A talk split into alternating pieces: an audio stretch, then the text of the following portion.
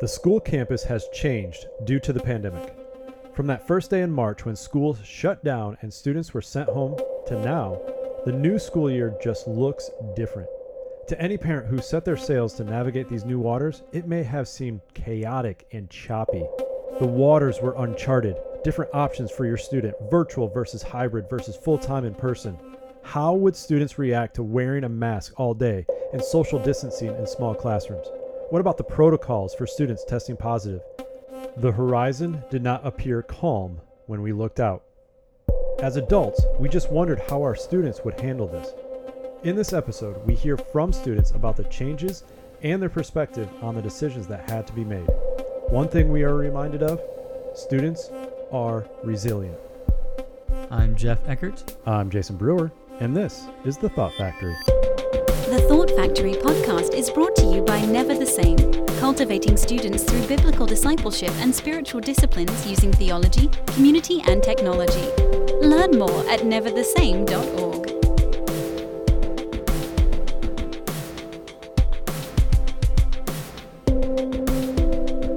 Welcome to another episode of the Thought Factory. I am in the studio by myself, but I have my co host Jeff Eckert with me on the line, on the phone. Say hello, Jeff. On location today. On location. we are not together, but we are allowing ourselves to come together for this episode via technology.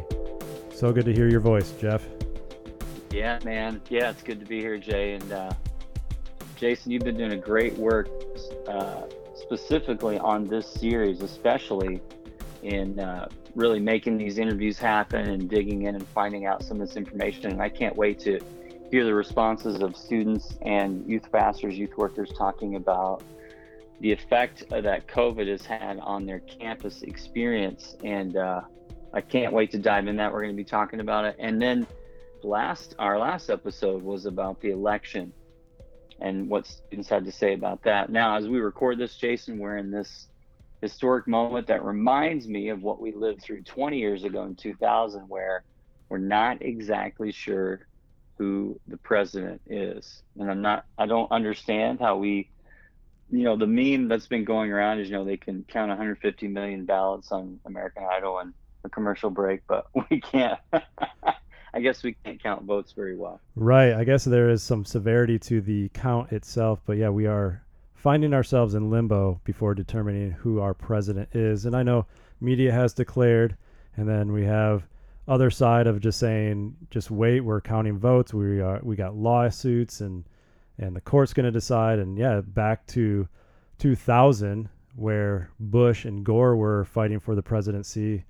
It's very reminiscent of that where we thought one thing and then we waited over a month before finding out the outcome of another thing. And so, is that going to repeat itself? Are we finding ourselves in that same situation or or not? We don't know. But it is interesting of the thoughts uh, of the students on politics, even though they may not be of the voting age, they still have their thoughts on who's running this country, who's in charge, the authority that we place ourselves under because of the country that we live in and and so yeah check that episode out it is it is fascinating it is obviously past the election but i think it's still worth listening to because of we are still in a an election year an election period until we decide officially who our president is I, I would, yeah i would just stop here and too and say you know in our staff we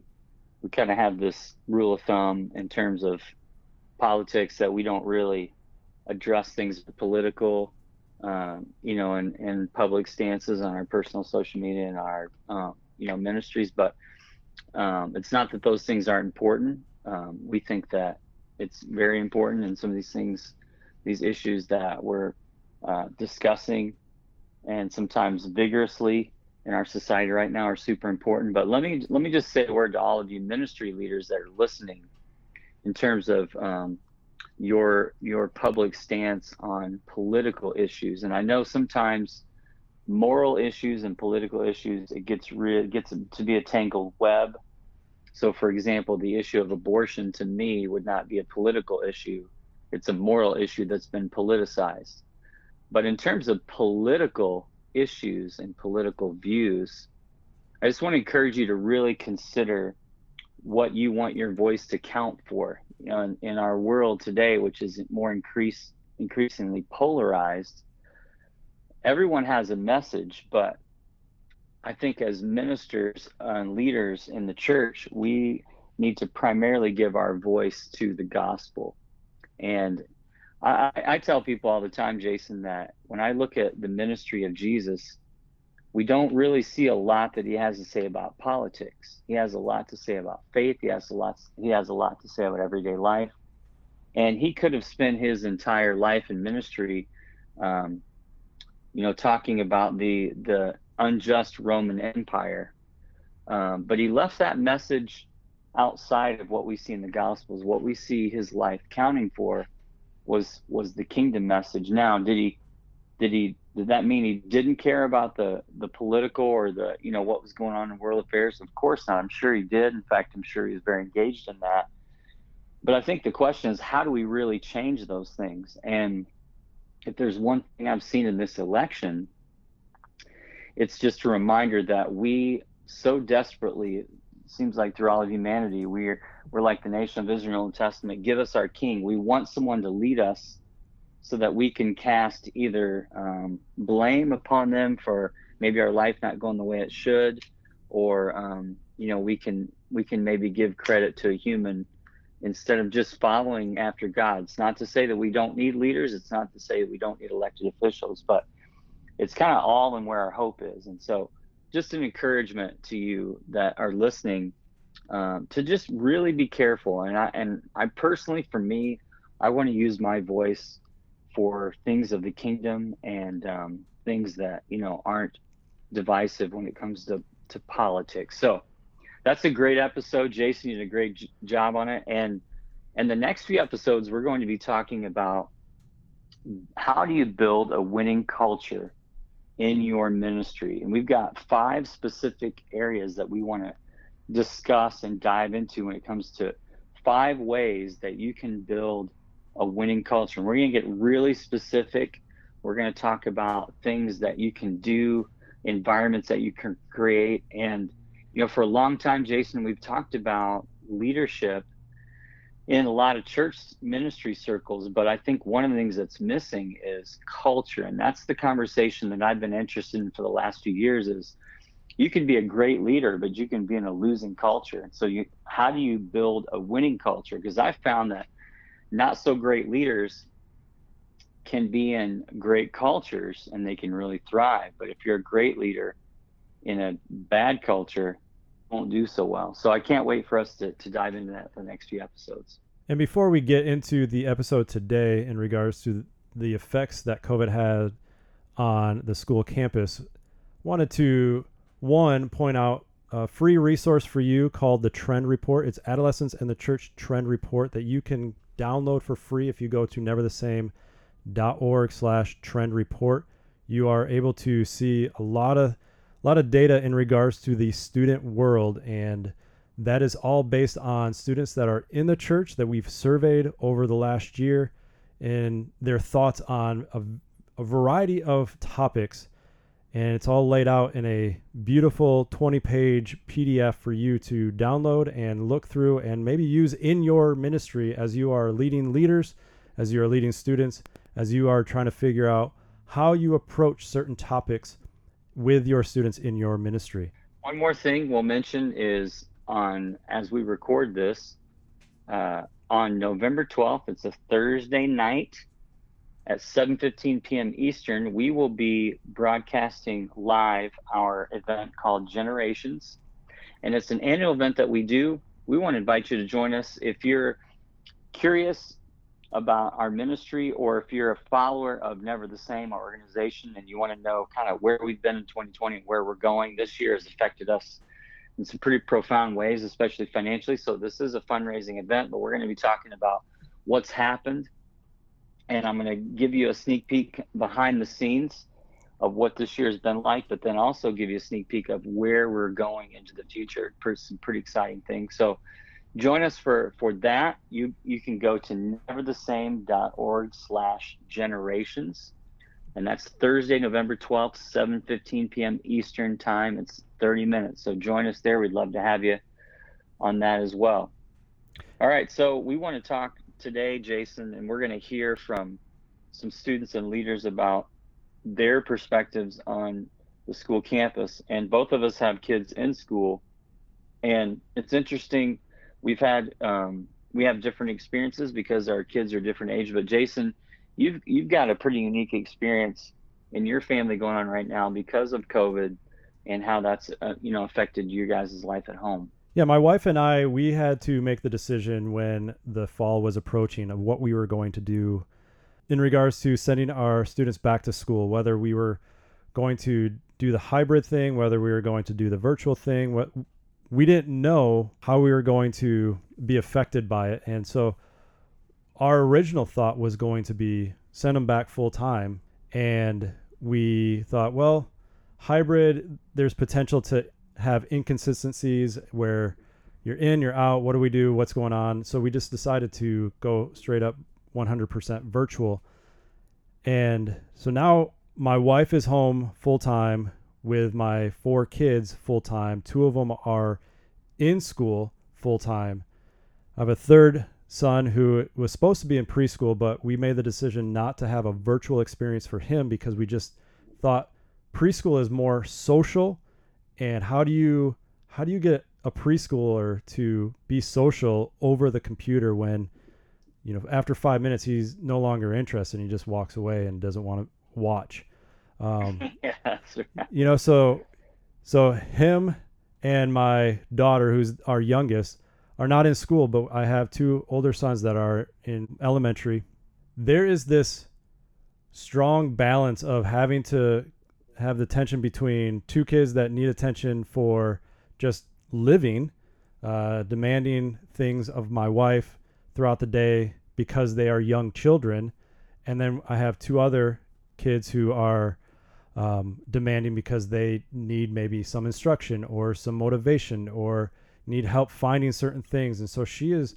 constantly just navigating between these two students, the older students, and the the two younger kids um, because it's all in the same household. And it is it is a very interesting uh, combination when you are just trying to give your best to all of your kids and sometimes it's just not the case when you're just trying to um, accommodate to four different people who have different schedules and different needs and different demands and all this stuff. And my wife is doing a great job. One of the best that I've seen. Uh, I okay, really, I've only seen one, but I think she's But doing she's a, one of the best. She's one of the best. She she has so much grace and and I learned so much from her in how she reacts to the kids in those stressful times. And uh and yet it it's really not ideal either because you're just you're not being able to give your best to every single student or every kid because they all have different needs.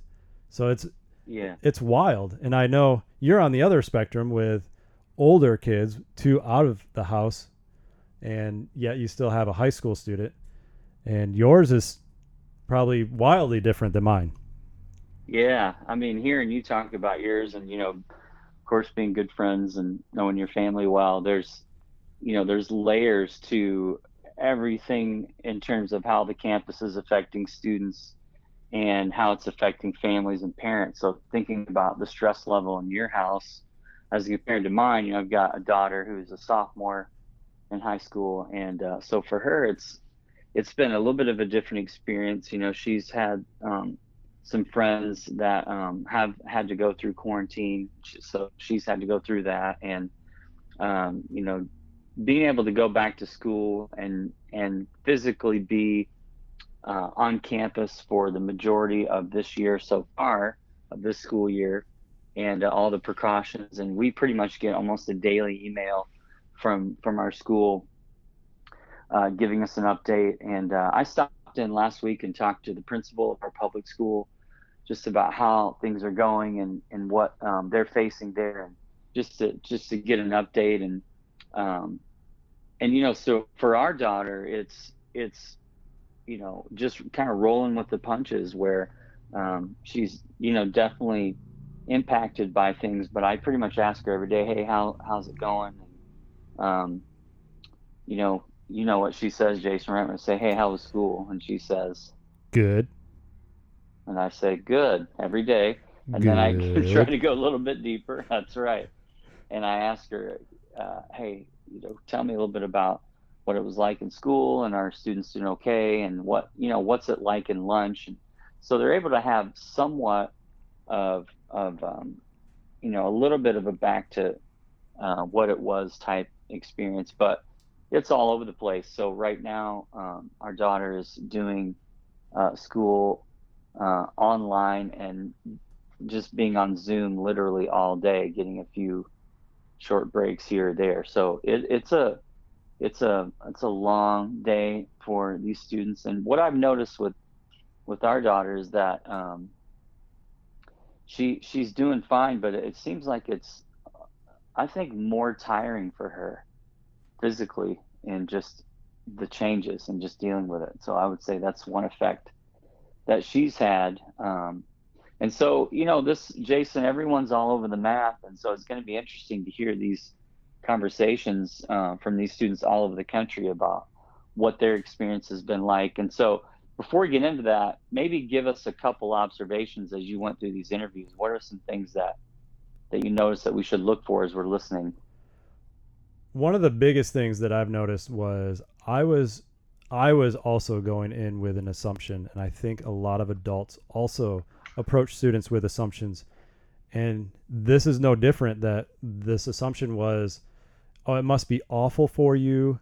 Um, it is probably the worst uh, that you could possibly have experienced, or um, it's a negative experience for you. You probably hate wearing masks all day, or um, so there's some of these assumptions that as adults we we tend to project, and yet these students were pretty positive. They were pretty real in regards. Not every interview made it into the episode, um, but the ones that made it in were we're finding that it, you know, even if we were to question the um, the decisions that were made by the school administration and the teachers and all that had to be shifted and changed there was a really strong positive reaction to that going you know i got grace for them because you know they're doing the best that they can. And so i thought that was pretty uh, enlightening to me because i would think oh man when change happens it it can affect the psyche of the student and their mood changes. And it's no longer the the way it used to be. And, and really they're just rolling with the punches and going yeah this is this is totally fine. And it caused me to even think about the question that you had asked your daughter in regards to mask wearing and and just thinking that she would have an issue and what was her response yeah, her response was, uh, "Hey, you know, it's just what we have to do. It's just part of life. It's just an everyday thing." So, and and I I heard another parent say this. You know, if if, if you as an adult have a strong feeling about mass either way, don't really don't really say that around your students if you know that that's the world in which they live because it just adds their stress level. So I've just been really neutral, nonchalant, and say, hey, how do you, you know, how's it going? And she's just like, yeah, it's just kind of what we have to do. It's just part of the experience, and so she's okay. Right. And so what I've found is that they are flexible and they're resilient and they they are able to adapt to new circumstances and they still have their opinions on on maybe something that they don't really appreciate like more homework or more screen time but ultimately what i thought was going to come out with these students was going to be more of an, a negative response, and instead it was uh, flexibility, grace, positive, and you know it doesn't diminish how hard it is for them because it is hard and they miss their friends, but um, I think we can also project our assumptions and our stress or uh, our conclusions onto students. And that, again, it just shows how sometimes that causes us to lead in a certain way. Yeah, yeah. So I can't wait to to hear these interviews and, and just hear from students themselves uh, what the experience has been like through this historic time as students are dealing with uh, COVID on campus.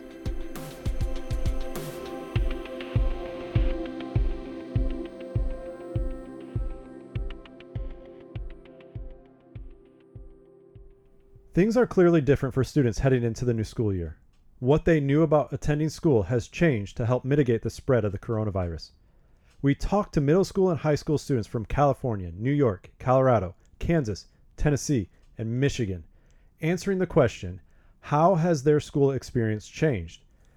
And the response to it. Personally, I'm someone who likes to be in person and learn like one on one or in a group like there.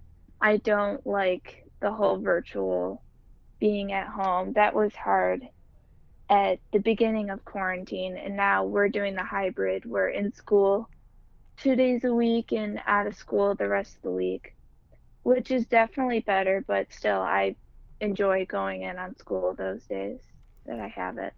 It's been quite rough, actually. Um, we switched online in in early April, went all the way through middle of May, uh, and right now we're still doing online. But in middle October, we're switching to hybrid classes. Um, our district really does not have a plan, but uh, but the school aspects, I mean, school's way different than it was uh, seven, eight months ago, and it'll probably be different for the rest of the year. I wouldn't be surprised right now. Um, and also it goes with also playing sports, uh, sports at school. Really, the only time I'm at the building is uh, for extracurricular activities. I showed up to cross country at four, four ten, and then that's that's really it. The only time I get to see school these past few months. So yeah. Um. Well, the biggest part was that we're completely online and they're having a school board meeting today to decide if we should go back to school for the hybrid option or if we should just stay online. Uh, well, my school experience has changed quite a bit. As so, in far as uh, when we go, we have to get our temperatures checked every morning. Oh, it sometimes makes some people they got to get there earlier now so they don't be late to stuff. But uh, yeah, you got your temperature checked in the morning. It's mandated that you have to wear a mask. Uh, you have to be six feet apart in all the classes, all the desks are spread out. Um, and some of my teachers actually, uh, it's so spread out in the rooms that some of them have to use microphones now so everybody can hear them. Uh, so that's changed a little bit. Um, school is just harder, like very much harder because you don't get like the one-on-one interaction with your teachers like you used to. Um, you don't really get to like you get to know a person, but you don't get to really know a person because you don't really know what their face completely looks like. So you have like a like a figure of your imagination of what their face looks like.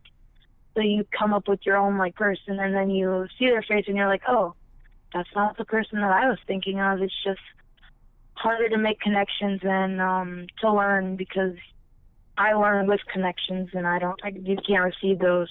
Um, my school experience has changed because with my friends is like we still get to see each other on like Zoom and stuff like that, but um, we don't like get to interact because the teacher is always talking and like sometimes you get to interact with the teacher, but you don't get to have one-on-one time with your friends.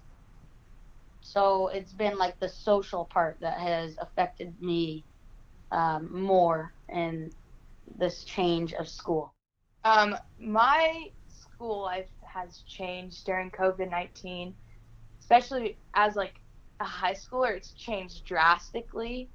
Like, where every night or every Friday night I was going to a football game, or every night I was like hanging out with friends, and now I'm stuck at home on a Zoom call because we're all online out here, and I don't even know more than half the people in my class, and there's no social interaction, which isn't fun. So school has almost turned into a routine that we do at home where we wake up, we get on a meeting, and then we go and do classwork and homework.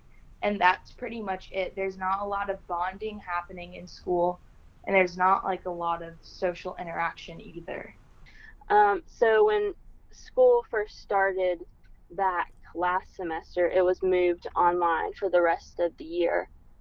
And at first, that was really nice to get to sleep in or do school in my pajamas. But then it did kind of get hard because you can't collaborate with your like other students. You can't um, be as interactive with people, and that's really important in learning. So that part was really hard. Um, and then moving into this year, we had a portion of online school, and then parts where we would go in person, and other parts of the week would be at home. That was really helpful to get back in the groove of things. And now we're actually fully in person, and that has been really good.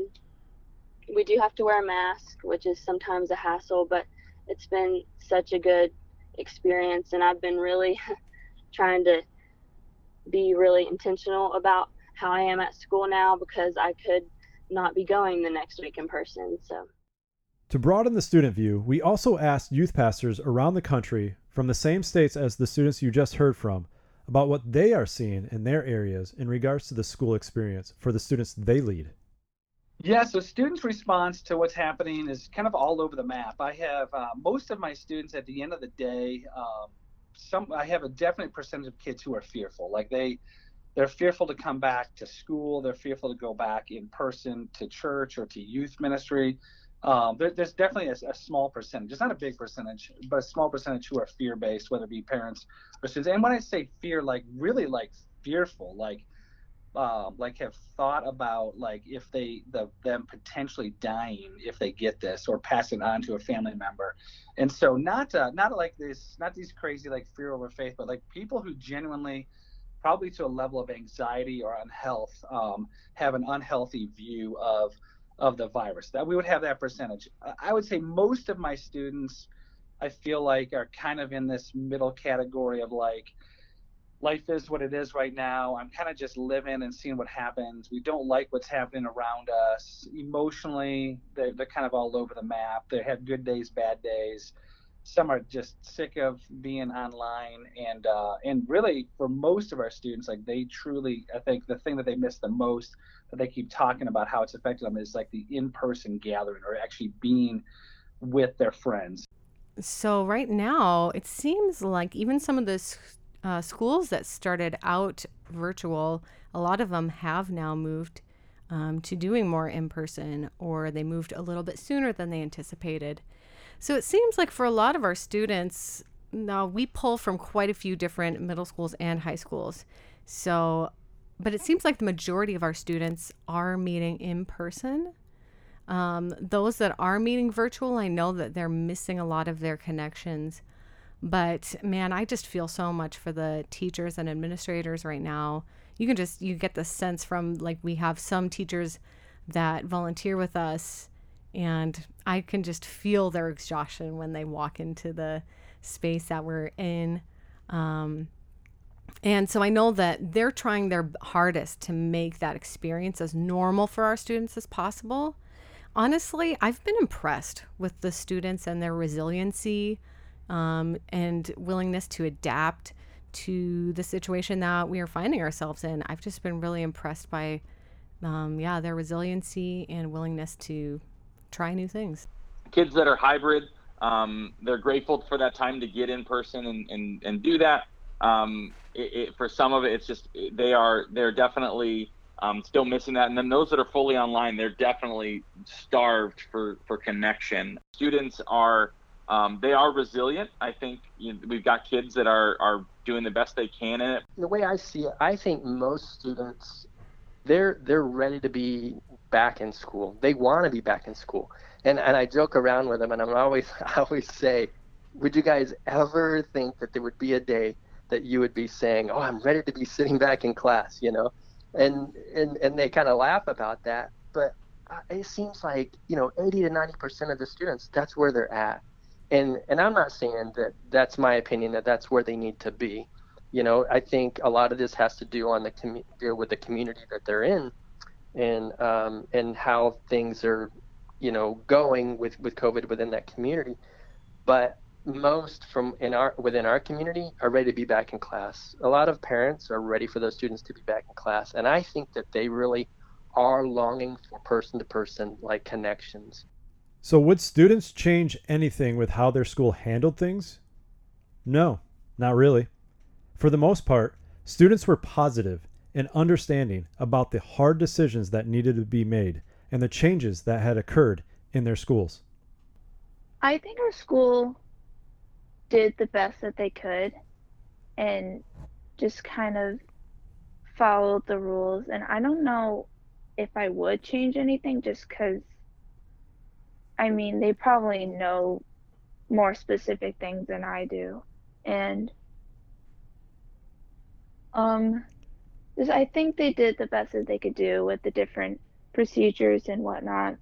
I think our school handled it the best they could. I mean, with limited with limited information and everything, bad things started to happen really quick. I think our school made the right decision to just, uh, you know, keep kids out of the building as much as possible. Now, there was about a three week stint where we didn't have classes. That was that's just because we didn't really. Uh, none of the teachers had a lesson plan uh, for online school, and we get and a, lot of us understood that. But outside of that, our school our school district did a great job to uh, ensure people's safety, and for for a while our numbers were pretty low uh, because of that decision. So yeah. Um, I feel like my school is actually handling things like very well. I don't think there's anything much that they could have done differently to make things better. Like, um, we're spaced out. We wear masks all day. We, you don't come in close contact with anyone really. You don't, you like eat at your own table. Everything's, everything's kind of like to the best that we can do their response i feel like their response was pretty well because like you can't it's kind of hard to see this stuff coming. So i mean their response i would say was pretty head on. They canceled it when they needed to and it was mandated to and they did their best to get everybody back in the swing of things with all the mandates that they had to put out.